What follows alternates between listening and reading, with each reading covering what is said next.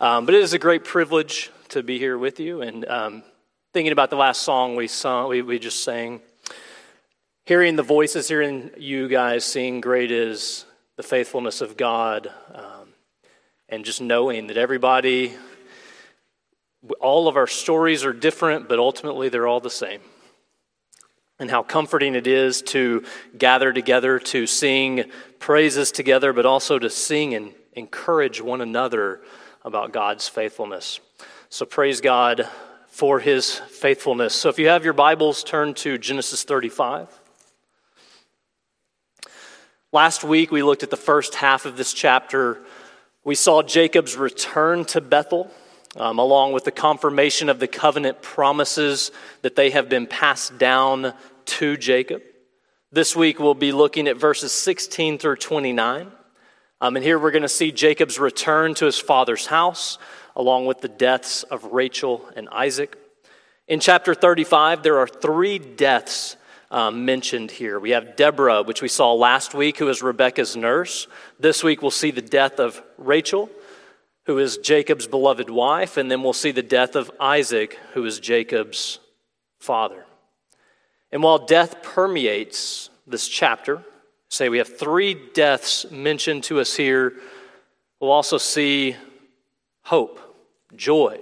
We'll see the birth of Benjamin. We'll see with Isaac that he's gathered up to his people, not to the dead.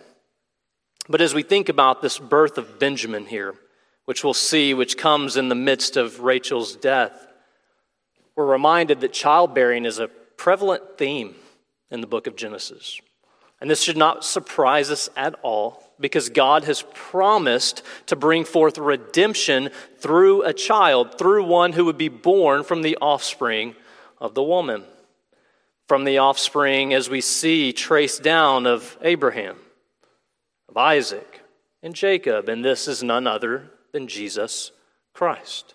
So, as we mentioned last week, um, all things point us to Christ. The scriptures are, are cratering towards Christ. The Old Testament is, is full of shadows and types of Christ. So it should not surprise us when we see semblances, prefigurements of Christ all throughout the scriptures. So, with that in mind, let's go ahead and read our passage. Let's read verses 16 through 29 of chapter 35. So then they journeyed from Bethel when they were still some distance from Ephrath, Rachel went into labor and she had hard labor. And when her labor was at its hardest, the midwife said to her, Do not fear, for you have another son. And as her soul was departing, for she was dying, she called his name Ben Oni. But his father called him Benjamin. So Rachel died, and she was buried on the way to Ephrath, that is Bethlehem. And Jacob set up a pillar over her tomb. It is the pillar of Rachel's tomb, which is there to this day. Israel journeyed on and pitched his tent beyond the tower of Adair. While Israel lived in that land, Reuben went and lay with Bilhah, his father's concubine, and Israel heard of it. Now the sons of Jacob were twelve. The sons of Leah, Reuben, Jacob's firstborn, Simeon, Levi, Judah, Issachar, and Zebulun, the sons of Rachel, Joseph, and Benjamin, the sons of Bilhah, Rachel's servant, Dan and Naphtali, the sons of Zilpah, Leah's servant, Gad, and Asher. These were the sons of Jacob who were born to him in Padan Aram. And Jacob came to his father Isaac at Mamre or Kiriath Arba, that is Hebron where Abraham and Isaac had sojourned. Now, the days of Isaac were 180 years, and Isaac breathed his last, and he died and was gathered to his people, old and full of days, and his sons Esau and Jacob buried him. This is the word of the Lord. Let's pray. Oh, Heavenly Father, we come before your throne by the blood of Jesus Christ. We come to you through the Son, by the Holy Spirit, and we bring our petitions to you. We've offered up praises, we confess our sin, and now we bring our petitions, we make them known to you. And so I pray for your help. I pray that you would give us knowledge, understanding, and wisdom. I pray for humility. Pray that you would teach us that we are not the source of truth. We're certainly not the source of good works. So teach us your truth. For your word is truth. And stir up within us hearts to do good. Help us to consider how to stir up one another to love and good works. Help us to be mindful of one another and guard us against the lies and deceptions of the world. Deliver us from pride. Help us to live lives that are marked by humility. No, I pray that we would teach our children the same things. In our homes, in our church, we would teach our children to flee pride, to humble themselves before you, O God. And I pray that you will bring forth fruit from Vacation Bible School that we had this past week and, and to bring forth fruit from the labors, the week in, week out labors of Sunday school, of catechism, and the daily labors of our parents in their homes.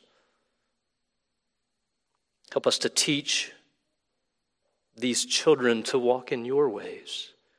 Help us to set before them the gospel Help us to be a testimony of grace. And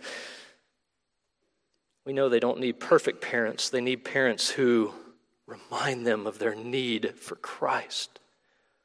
Who, when we sin against them, we would be quick to ask their forgiveness. We would be quick to humble ourselves before our, our little children, asking their forgiveness.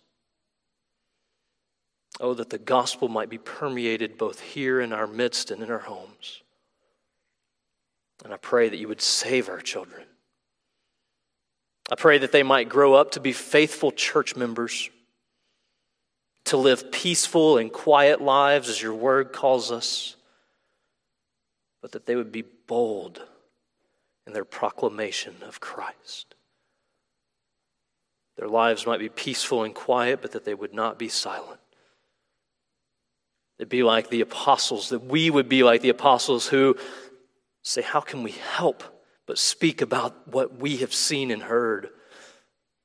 How can we help but keep these truths to ourselves? So, Father, I pray you would give us a boldness to proclaim the glory of Christ, and it's His glory that I pray that you would reveal to us this morning through the preaching of your word.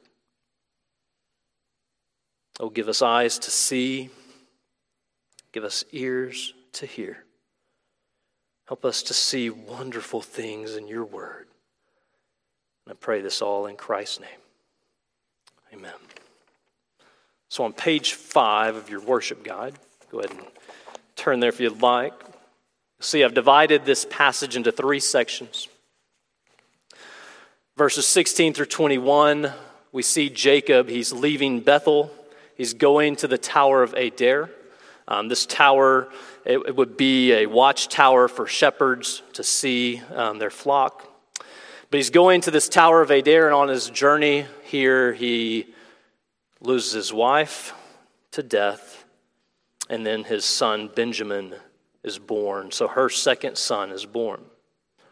Second section is kind of an interlude, verses 22 through 26. Here we have a list of Jacob's sons. There's one insert here um, about Reuben that just reminds us of the, the sin in his home, the, the chaos, the turmoil in his home. But ultimately, this section reminds us that, that Jacob has 12 sons. Uh, God has blessed him with these 12 sons, and these 12 sons will then be the focus of Genesis 37 through 50. And so, after this interlude, so to speak, we conclude this section, which has been called the generations of Isaac, with Jacob coming home to see his father once again, and then Isaac dies. Um, he lived a full life. He was old and full of days, and then his sons will bury him. So, overall, this passage concludes the life of Isaac in relation to Jacob. Remember, this section that we've been in is titled or labeled The Generations of Isaac. Isaac has not been the primary um, human figure here, it's been Jacob. And so, really, it's, we see the life of Isaac concluding in relation to Jacob. Um, and so, while this is the generations of Isaac, we haven't seen Isaac in a while. The last time we saw Isaac was when he was sending Jacob off to Padan Aram. And so, in chapter 28, we saw him sending him away, blessing him. And now we see him once again, but we really don't see anything from him except for the fact that Jacob came to him, and then we see his death here.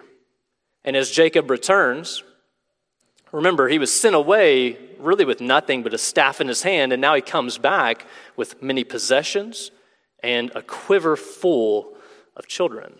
And so, while this chapter reminds us of the, well, it tells us about the reunion of Isaac and Jacob, this passage here is bookended with two deaths, reminding us of the tragedy of sin and death.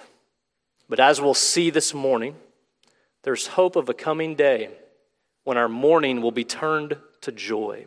We've sung about that joy. That joy is not something we have to wait for, that joy is something we experience today, but there is coming a day when our joy will truly be full.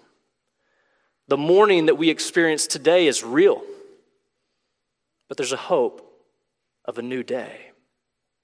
In the new covenant, God promises to turn our mourning into joy. But as I say, that joy is not something only to be had in the future. That joy is something that we gain a taste of today. And I would argue we gain a taste of that as we gather together here with one another, as we are listening to the word together, as we hear the word read and preached, as we sing together, as we pray together, as we fellowship together, we gain a taste of that joy that is to be had on that day. So, my plan this morning is to first of all walk through this passage and then, after we walk through, to consider the connection between this passage and the new covenant by looking at Jeremiah 31 and then Matthew 2. So let's go ahead and pick up with verse 16 of Genesis chapter 35. The first words we read here are Then they journeyed from Bethel. So remember, last week we saw Jacob returning to Bethel in the first half of chapter 35. He led his family to get rid of their household gods, and then they go to Bethel and they make an altar unto the Lord. And while there, God confirmed the promises to Jacob. These covenant promises were confirmed to him. He confirmed the promise that Jacob would be a great nation, kings would come forth from his offspring. God confirmed the promise of land that will be inherited by Jacob's offspring. And he confirmed the name change from Jacob to Israel. And one thing you'll note if, we're, if you're looking and paying attention, the scriptures will go back and forth between Jacob and Israel. Same guy, same man, but Israel is the name that is given to the nation who comes forth from his descendants. The 12 tribes, his 12 sons will become 12 tribes. And so, as we see here today in this passage, the birth of Benjamin, will now see the significance of Jacob's sons, 12 tribes who will be the tribes of Israel. And so, as God promised in verse 11, God said to him, I am God Almighty, be fruitful and multiply. A nation and a company of nations shall come from you. We're reminded when we think about Jacob's sons, that is beginning to come to pass. Not complete, obviously. I mean, he still, in the grand scheme of things, has a small, relatively small family, but they will become a multitude. These 12 sons will have sons, and their sons will have sons. And so they will become a great nation. That was the promise made to Abraham back in chapter 12. But you know the obstacle to that promise? Abraham's wife was barren, so they were childless. And to add what seems like insult to injury, God kept saying, You're going to have a multitude of children. You can't even count, like the stars of the sky, the, the, the dust of the earth. And after many years of waiting, God brought forth a child for Abraham and Sarah. His name was Isaac. And Isaac's wife, too, would experience many years of barrenness. But God would eventually open her womb and brought forth children for Isaac. Two boys named Esau and Jacob. And now with Jacob, the, the floodgates are, are seemingly open. And with the birth of Benjamin, he has 12 sons. They have sons. Their sons have sons. And so, this promise that God made, that He confirmed to Jacob back in verse 11, this promise of becoming a great nation is beginning to come to pass. It's the beginning of that promise opening up. And so, this trip to Bethel that we've seen, as they went to Bethel, that confirmed to Jacob, who is Israel, the promise that God will make his descendants into a great nation. And after these promises were confirmed to him, they worshiped the Lord and then, as we see in 16 again, they journeyed from Bethel and they were on their way to Ephrath. As you can see in verse 19, Ephrath is Bethlehem. This is an ancient name for it. I mean, you'll see Bethlehem, Ephrathah in Scripture as well. So, this is the ancient name for Bethlehem. And as they're on their way to Ephrath, we see at the end of verse 16 that Rachel went into labor and she had hard labor. It was severe. Um, as many of our ladies know, labor pains are real. That's why, uh, on just a side note, this is why I, I always encourage young men whose wives are pregnant to take good care of your pregnant wives. Because God has seen fit to give them the strength to birth our babies, not us. Now, as we think about this with Rachel here, going into labor, we see the labor being hard and painful. We don't know what childbirth would have been like without the fall. No children were born before the fall. So we don't know what that would be like, but we know in Genesis 3 that God told the woman, I will surely multiply, multiply your pain in childbearing, and in pain you shall bring forth children. And Rachel, Jacob's wife, is no stranger to this pain. She was in pain as she experienced a barren womb. Remember, she longed so greatly to have children, and she watched her sister have child after child. And finally, the Lord answered her prayer, gave her a son whose name was Joseph. She named him Joseph, saying, May the Lord add to me another son. Rachel longed for children. Even after experiencing the pains of barrenness, the pains of childbirth, she desired to have another child. Sure many of our ladies would say the pain is worth it when the baby is born. Christ, he said, as Barry read earlier, when a woman is giving birth, she has sorrow because her hour has come. But when she has delivered the baby, she no longer remembers the anguish for the joy, or for joy that a human being has been brought into the world. As we must remember, because we live in a world that is, or a culture that is preaching the opposite. Life is a gift from God. Life, when it begins in conception, is a gift from God. Every baby born, every baby conceived, and every baby born is a reminder of God's gift, of this precious gift. That's why, as we think about Genesis, think about Sarah, who longed to have children. She laughed when she gave birth to this boy.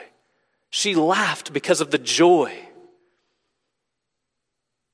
Many years of barrenness, laughter accompanied her delivery. Rachel, longed for another son after many years of toil and pain. She longed for that joy that comes after the anguish. But now, as we see here with the birth of her second child, the labor pains are so severe. And so in verse 17, her midwife comes to her to comfort her.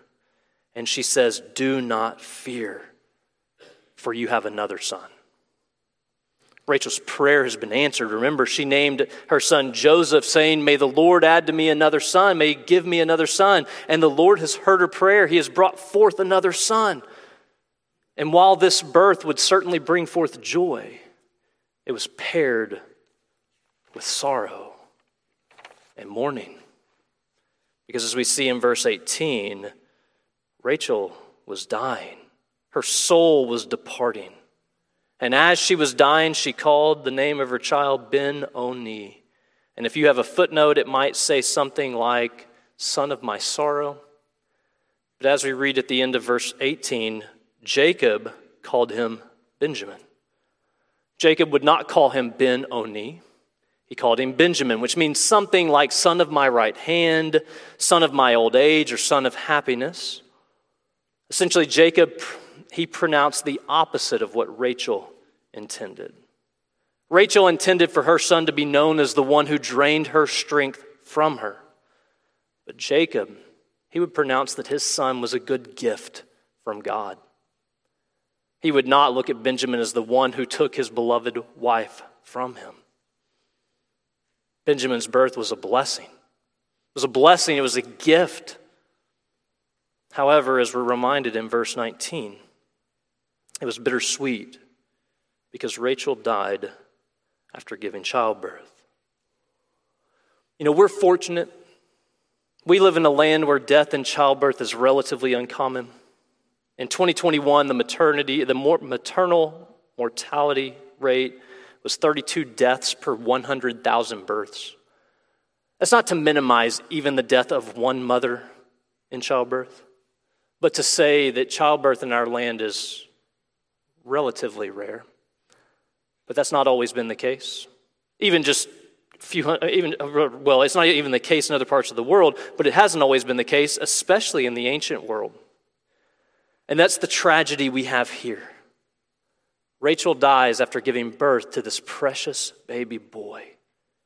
This is a tragedy, and we should feel the weight of this moment. And Jacob, later on in chapter 48, when he is recounting these things to his son Joseph, he is going to tell him that when I came from Padan, to my sorrow, Rachel died in the land of Canaan. He says, To my sorrow, Rachel died. Some of you here can relate. You know the sorrow that Jacob felt for the loss of his beloved wife. Just as an aside for us as the church, let us be mindful of those who mourn. And let us mourn with those who mourn. That's what we've been called to as a body as a church because death is a painful reality of living under the curse. And so, here in chapter 35, we have the joyful birth announcement of Jacob's 12th son, paired with the sorrowful death of his wife Rachel. And as such, we see Jacob burying his wife on the way to Ephrath. And then in verse 20, he sets up a pillar over her tomb. This will be a landmark to remember her. It's there to this day when uh, Moses would have been writing. It's also going to be there in the days of Samuel. But Jacob establishes this landmark, commemorating the life and the burial of Rachel. And then in verse 21, we see him journeying on. And he pitched his tent beyond the tower of Adair. So that brings us to the end of this section here we see Jacob, his family, they're traveling from Bethel to this place that's beyond the Tower of Adair. Adair is probably near Jerusalem. We see them traveling, but on his way, Rachel dies after giving birth to his 12th son. Remember, the deaths of Rachel and Isaac, they bookend this passage. We have Rachel's death, and then we have Isaac's death, but sandwiched in between is the list of Jacob's 12 sons. And this begins in verse 22, this section, while Israel lived in that land. So, Israel, who is Jacob, he lived in this place. They pitched their tent beyond the Tower of Adair, and he lived here for an undesignated period of time. And then we see that Reuben, his firstborn son, went and lay with Bilhah, his father's concubine. It's quite possible that this was an attempt to usurp his father's authority. Um, if you're familiar with your Bible, you'll know that in similar fashion, Absalom did this to his father David. In 2 Samuel 16, he goes into his father's concubines as an act of defiance, as an act signifying that he wanted to take his father's throne. And there's the possibility that Reuben's act was similar. But whether or not he had the same intentions as Absalom, this is certainly an act of defiance, an act of rebellion against his father. Although it's not right for Jacob to have multiple wives and concubines, we talked about that in the weeks past, this is still an act of disrespect. This is dishonoring to his father. And this reminds us that Jacob's home is filled with turmoil, chaos. We really don't know what Jacob was like as a father. I guess this would have been a good Father's Day sermon last week. We really don't know what he was like. We know that he led his family to get rid of their idols, to cast out their foreign gods, but we really don't know what kind of father he was. What we do know is that his home is characterized by rivalry, wickedness, deceit, murderous rage, and defiance. And what this reminds us of, once again, because as we've gone through Genesis, we see it over and over, we're reminded this over and over God's purposes of election are not based upon man. God set his eye on this family out of his good pleasure to make his power and his greatness known. And he will. He will make his power and his greatness known. He called this people to be a light to the nations. He planted them in the perfect place when the nations would pass through. They would see this nation. They would see this nation who's been redeemed by God. They would see this nation who's been called out from among the nations to worship the one true God. This nation was called to put away their former ways of life, to be a kingdom of priests, to be a holy nation. But you know the story. They kept turning their back to God. They kept turning back to their former way of life. They kept turning to the sins of the flesh. And instead of being a light to the nations, they actually became like the nations. Instead of beholding the one true God, they be, be, became transfixed by the false gods of the nations. But the purposes of God would not fail. He chose this nation to make himself known, and despite this nation, he will make himself known. In the book of Ezekiel, we see a common phrase characterizing God's actions. He sends his people into exile that they might know that he is the Lord their God. And when he judges the nations whom he used to judge this nation, he says he is doing this that they might know that he is the Lord God. All the gods of the nations will be shown for what they really are. They will be shown to be nothing through God's work among this people. Remember, God is the one at work here. Nothing will thwart his purposes. He will work all things according to the counsel of his will. And so the sins of Jacob's sons will not prevent God's purposes from being fulfilled. And we're reminded of that very truth as we see and consider the sons of Jacob. We don't know what type of father Jacob was. We can imagine what type of father he was, partly because of what his sons become partly because of what his sons do. I mean, we've already seen, I mean, think a couple weeks ago, Simeon, Levi, massacred an entire people group. I mean, I was talking to, to someone the other day about, think about Levi. Who comes from Levi's descendants? The priest. This is a man who rose up and conquered, I mean, not conquered, massacred another nation in the name of the covenant sign using circumcision as the, to, to say, hey, go do this, and, and then we'll marry with you. They deceived them and then wiped them out. God's going to raise up from that man the priesthood who are to make sacrifices on behalf of the nation. That right there ought to remind us that the priest we need is not one who comes from man.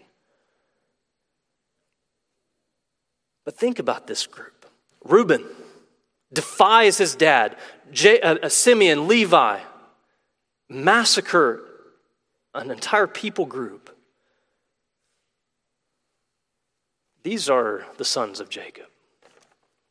These are the sons of Israel. Israel hears about this one at the end of verse 22, as we see, and he will deal with it, but that won't be till later in the book of Genesis. But after we see that Israel heard of Reuben's sin, we now have the sons of Jacob were 12. And the sons are going to be listed here, beginning with Leah's sons, beginning with Reuben, who is Jacob's firstborn, then Simeon and Levi, who we mentioned, followed by Judah. We haven't seen much of Judah yet. We, we haven't seen him yet, but we will. We'll see him in Genesis 38. We'll see his sexual immorality. And think about that. Reuben, we've just seen what he's done. Simeon, Levi, we've already seen them. Judah will be sexually immoral. That's the first four sons born to Jacob. Now, this list here does not follow the same birth order that we saw back in chapters 29 and 30. This chapter will list them by the wives. So Leah, then Rachel, then their maidservants. And this is quite the bunch we have here. We've already talked about the first four sons, but just think about the rest. You might not know much about them, but think about this. In Genesis chapter 37, we're going to see all of the brothers, with the exception of Reuben and Benjamin, wanting to kill Joseph. But they're such a stand up group that they say, you know what, instead of killing him, why don't we make some money off of selling him to slave traders? Could be worse. You might think that you were born into an imperfect family. Just be grateful you weren't born into this one. Think about that. The 12 sons of Jacob listed here Reuben, Simeon, Levi, Judah, Issachar, and Zebulun. The sons of Rachel, verse 24, Joseph, Benjamin. 25, the sons of Bilhah, Rachel's servant, Dan and Naphtali. 26, the sons of Zilpah, Leah's servant, Gad and Asher. These are the sons of Jacob. Tension, rivalry will characterize this family. But these are the sons whom God will prosper and make into a mighty nation. These are the sons who seemingly do all they can to add one obstacle in front of another to hinder or thwart the promises of God being fulfilled. But nothing will stop God. Nothing will stop God from fulfilling his purposes through these men. He will fulfill his purposes one way or another. And then, after we read of this list, we see at the very end of verse 26 these were the sons of Jacob who were born to him in Padan Aram. Now, some of you might be thinking, wait a minute. Benjamin was not born in Padan Aram. And you're correct, he was born in the land of Canaan. So, why does this say, why does it include Benjamin and say that he was born in Padan Aram? Is this an error in Scripture? You might hear this sometimes. Someone might use this as a way to show that there's errors in the Bible, but there's not. This is not an error. This is a figure of speech. I might be erroneous in how I say this, but a syn- synecdoche is, is, I believe, the word there that states that the part refers to the whole or vice versa. It's similar to saying Houston won the game. Obviously, the city of Houston, well, I guess, or, or it'd be better to say Houston lost the game, right?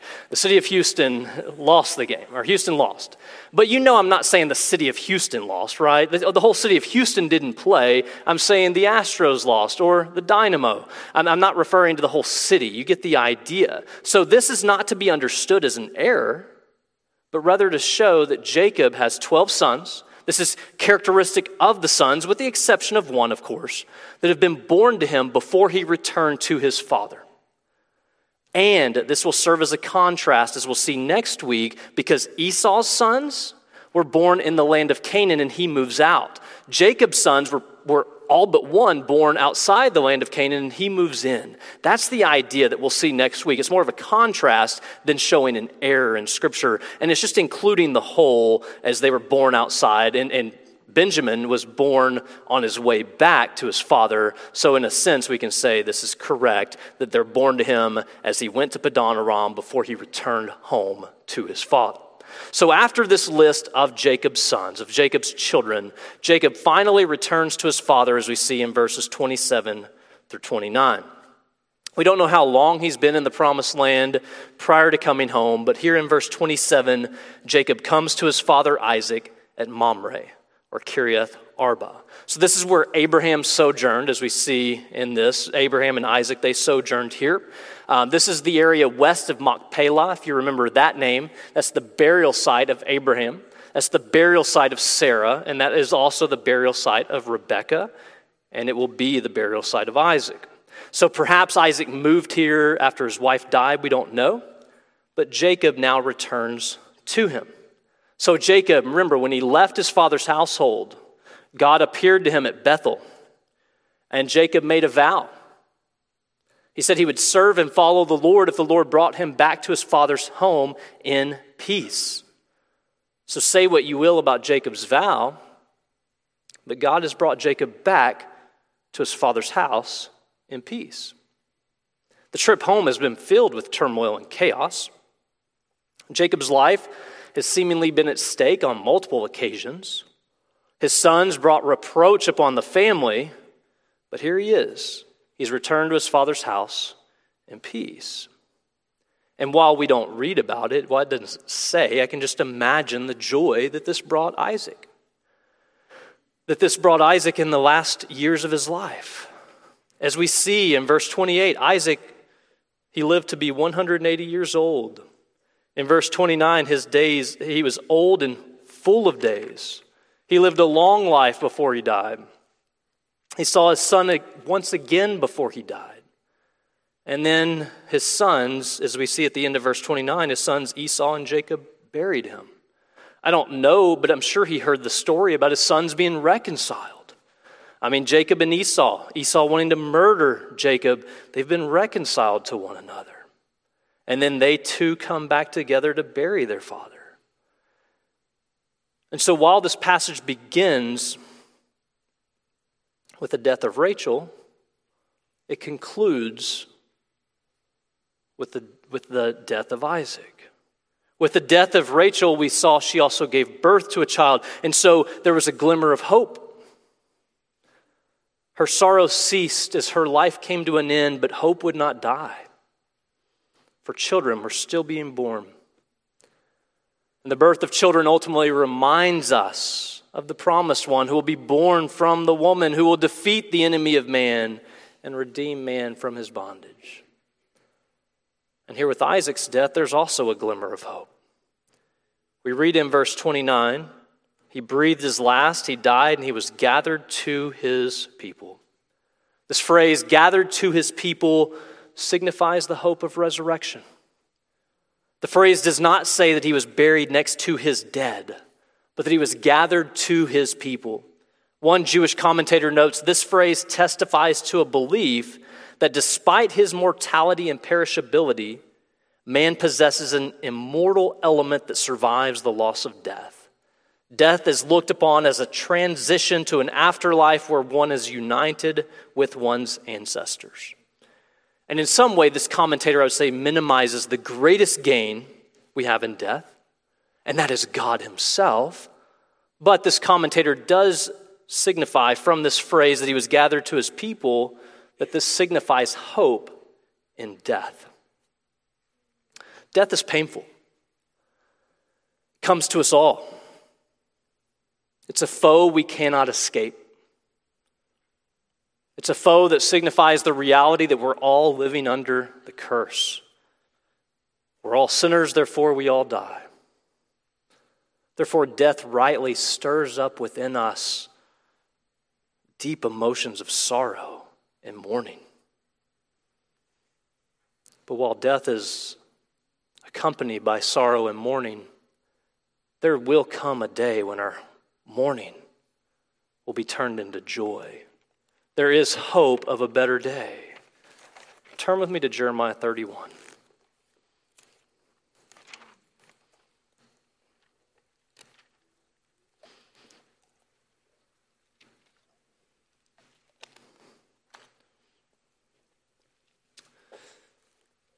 So, in this chapter, the reason I come here is because Jeremiah will reference Rachel.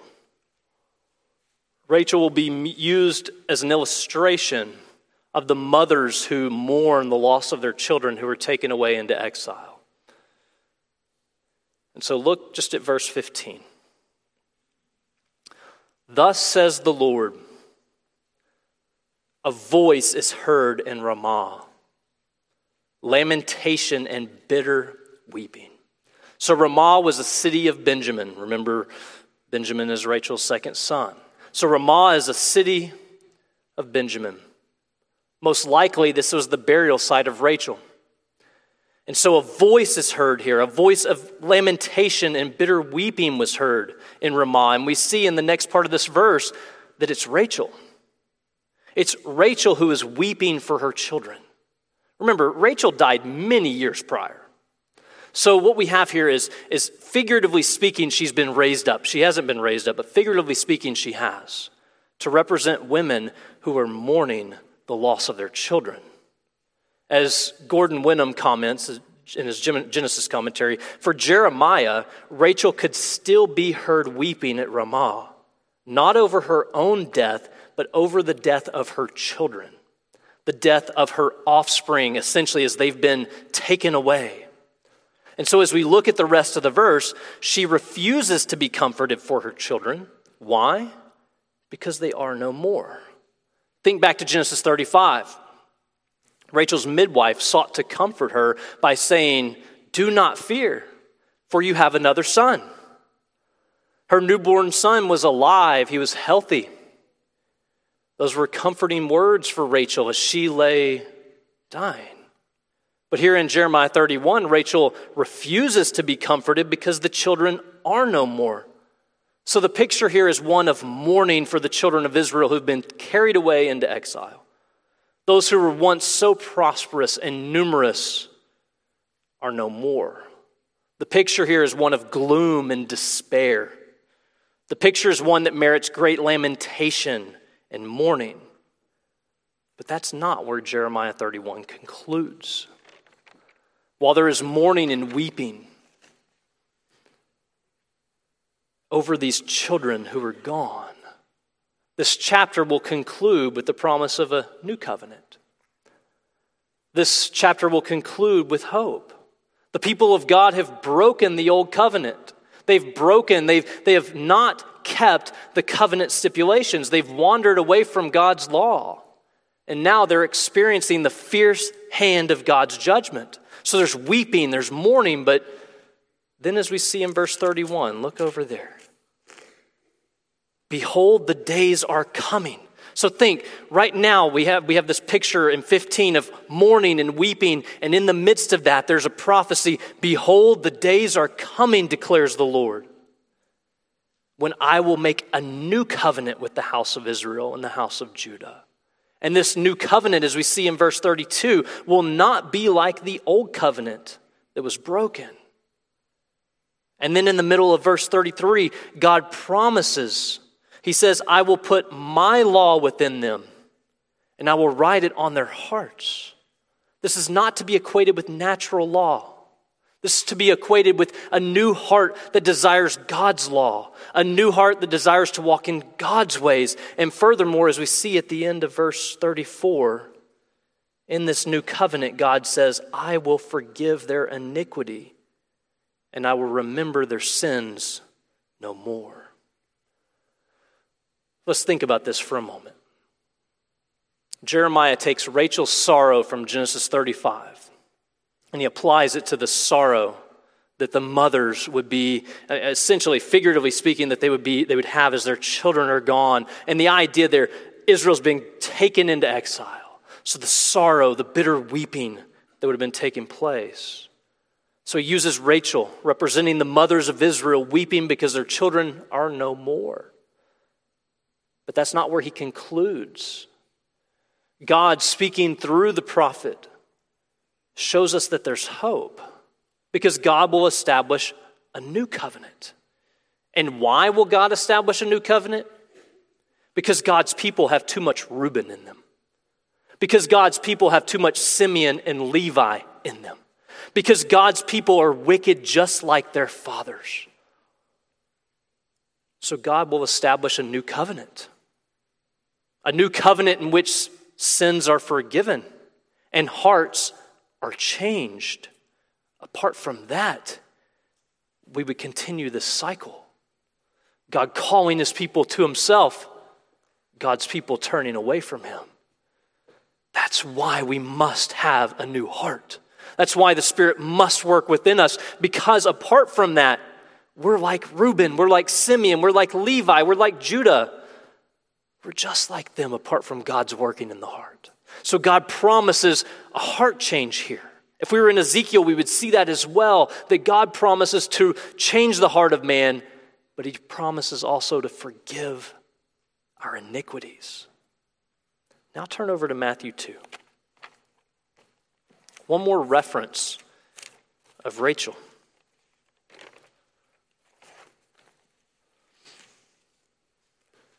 One more reference to this Jeremiah, well, a reference to Jeremiah.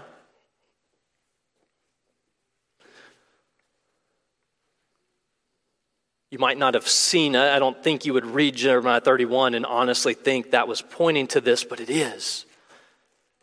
So in verse 16, Herod, when he saw that he'd been tricked by the wise men, became furious. So the wise men have come to him. They've said, Hey, we've heard that this king of the Jews was born. Do you know where he is? And Herod says, No, I don't, but come back to me and tell me so that I can go worship him. Well, God appears to the wise men and says, No, don't go back to him. And then Herod, he becomes furious. And look at in the rest of 16. And he sent and killed all the male children in Bethlehem and in all that region who were two years old or under, according to the time that he had ascertained from the wise men. So, seeking to kill the king of the Jews, he now has all the, the male babies, two and under, murdered. Time of great anguish and sorrow. And notice how Matthew depicts this sorrow Verse 17 then was fulfilled what was spoken by the prophet Jeremiah. A voice was heard in Ramah, weeping in loud lamentation. Rachel weeping for her children. She refused to be comforted because they were no more. Rachel is used here to figuratively illustrate the deep grief and mourning as these baby boys were slaughtered by Herod. But as you know, that's not where the Gospel of Matthew ends. Rachel illustrates this deep anguish, the suffering that we should see and feel as we read Matthew 2. But the Gospel of Matthew is filled with the same hope that we have in the book of Jeremiah. Matthew presents us with the one who will establish the new covenant. Jeremiah promises the new covenant. Matthew presents us with the one who will establish the new covenant. Turn to Matthew 26. This is the last place we'll flip to.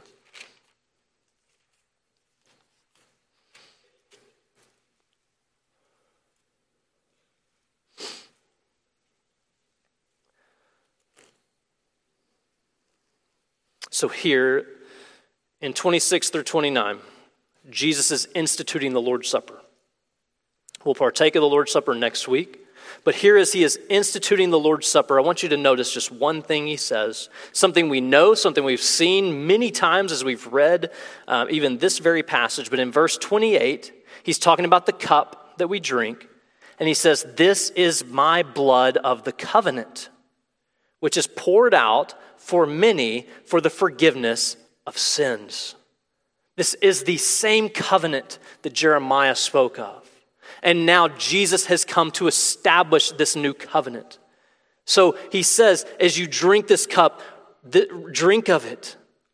Drink of it, all of you, for this cup right here symbolizes the blood of the covenant, this new covenant. and the blood was poured out for many for the forgiveness of sin. So just think about this. So we mourn today. Why? Because of sin. If there was no sin, there would be no death. With death, there's mourning. But with forgiveness of sin, our mourning is turned to joy. Why? Because we've been forgiven. We will be with God, we will be his people. So, Jeremiah and Matthew, they both reference Rachel as one who is mourning over her children. Yet each book teaches us that God will establish a new covenant through Jesus Christ, the Son of God, and in Him our mournings turn to joy because we will be with Him. And so, for those who are beneficiaries of the new covenant, death will no longer have the victory because Jesus defeated death. He took our sin upon himself. He died a sinner's death, although he was righteous. But he didn't merely die, he was raised up from the grave, defeating death in the process. Christ Jesus, God in the flesh, was raised up to newness of life, never to taste death again. He tasted death and defeated death that death might no longer reign in us. Right now, we mourn, we weep when someone dies. Christ defeated death. So the second death has no hold on us. So one day, our mourning will be turned into joy. As we learn from the scriptures, weeping may tarry for the night, but joy comes in the morning. With the new covenant, there is a new day when every tear will be wiped from your eyes. There will be a new day when death is no more, when death will be swallowed up forever. There will be a new day when there will be no more pain. But as you know, right now we do experience pain. We experience death. We experience mourning. But we do not face those things as those who have no hope. For in Christ we have hope in life and in death. But our hope is not merely in the removal of pain and suffering. Our hope is that we will be gathered unto God, who made us for himself, and he will gather us to himself by taking away our reproach.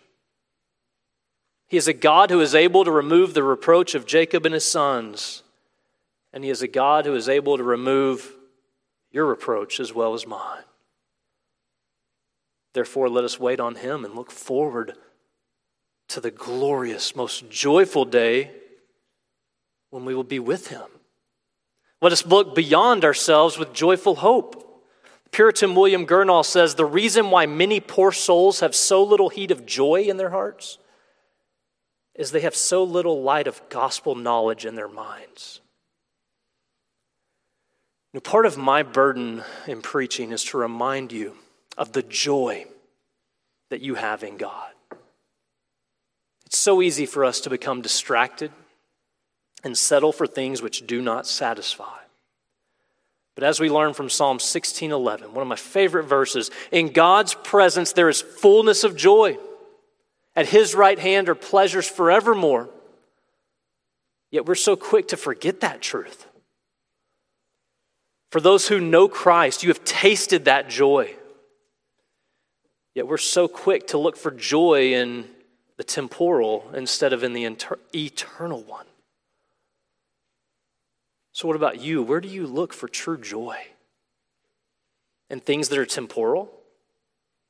In things that are passing away, like people or your stuff? Is that where you find eternal joy? Or where you seek eternal joy? Or do you look to God, the eternal one, in whom there is fullness of joy? And do you fight for joy with hopeful confidence? If you, remember, if you are a Christian, remember the hope you have is God, the very God who wills what he wants and makes it happen. He's able and willing to do all that he says he will do. There is none like him. So if you are in Christ, he is your God. He is your hope. Your hope is the very God who turns mourning into joy. So I exhort you to stop living as if this world were it. Remember, this is not your home. We're passing through, we're sojourners. And we've seen that over and over in the lives of Abraham, Isaac, and Jacob. And since this world is not your home, I exhort you to live like it. Remember, the things of this world will not satisfy you. That's why you need more and more and more. That's why you can't get enough. It's why we're like kids who on Christmas get a toy or a present, and then we already need more by the end of the day. So don't get too comfortable and forget whose you are. Too often we become dissatisfied with Christ, and it seems as though our joy turns back into mourning. It's no wonder we live lives of despair and gloom. When you treasure the world more than you treasure Christ, what do you expect? When you are troubled more by losing the things of this world than you are of losing Christ, no wonder you experience such despair, even when times are really good. But there's hope. There's hope for you. There's hope for those of you who've lost sight of Christ. And there's hope for those of you who are truly mourning the loss of a loved one. And there's hope for those of you who are truly going through sorrow and pain. In John 16, 22, right before Jesus' arrest, he told his disciples, You have sorrow now, but I will see you again, and your hearts will rejoice, and no one will take your joy from you. When they see the resurrected Christ, what will they do? They will rejoice and this joy will not be taken away from them. We're reminded from John 16 that Christ is our joy. He turns sorrow into joy, but that's not all he says. He goes on to tell his disciples, Until now, you've asked nothing in my name. Ask and you will receive, that your joy may be full. Sometimes we overcomplicate the Christian life and we live as though we have no hope. What do I do? What do I do? Jesus says here, Ask and you will receive that your joy may be full. Pray. Ask God for help. Ask God to fill you with great joy. Ask God to help you see and savor Jesus Christ who has come that we may have life. And life in Him is a life of joy filled hope. It's in Christ that we can walk through this world of suffering with great joy. It's in Christ that we can truly say, It is well with my soul. Because we know that there is coming a day when we will enter into the joy of our Master. Thomas Watson, to quote another Puritan, he says, Here joy enters into the saints. In heaven, we enter into joy. So here, joy enters us. In heaven, we enter into joy. So we can face trials with joyful hope because of the joy we have in Christ, both in this age and in the age to come. But, real quickly, for those of you who are rejecting Christ, who are looking to this world for ultimate, true, lasting joy, I call you to repent. Repent of your rebellion against God and turn to Him. You're rebelling against God who calls you to Himself today. You're ignoring Him. You're here today and you're hearing His voice, and you hear the God who says, Come unto me and find rest for your souls. Come to me, be delighted in me. You hear Him. You hear him who calls and says, Come to me and be satisfied. Stop laboring for that which does not satisfy and come to the living waters. Come and drink from the waters, the wells of living water, of Christ in whom there's eternal life. But yet you ignore that. And you think in your ignorance of that, you, you're fine. But there will come a day when the Lord of glory will reveal his glory unto you, and you will not be able to stand his, you will not be able to stand in that day. When the glory of the Lord is revealed, no one will stand except for those who are finding refuge in Christ. The only way that you will be prevented from being consumed by our God, who is a consuming fire, is to be hid in Him. So, your only hope is to turn to the Lord. Turn to the Lord of glory and be saved. And for all who turn to Him, you can say, along with the saints, It is well with my soul. For nothing can take Christ from you. Nothing can take the joy away from you that comes from knowing Christ Jesus our Lord. Let's pray. Heavenly Father, we come before you in the name of Christ. Grateful for your word, thankful for your word, thankful for these truths that we see Thankful for the glimmers of hope that we have in the Old Testament, but then we see the full flowering of hope and joy in the new. Help us to live in light of this new covenant. Help us to enjoy living for you, serving you, walking in your ways, and help us not to forget. We do live in a day where there's sorrow mourning. But help us to be able to sing that it is well because we know you. Help us, I pray, in Jesus' name.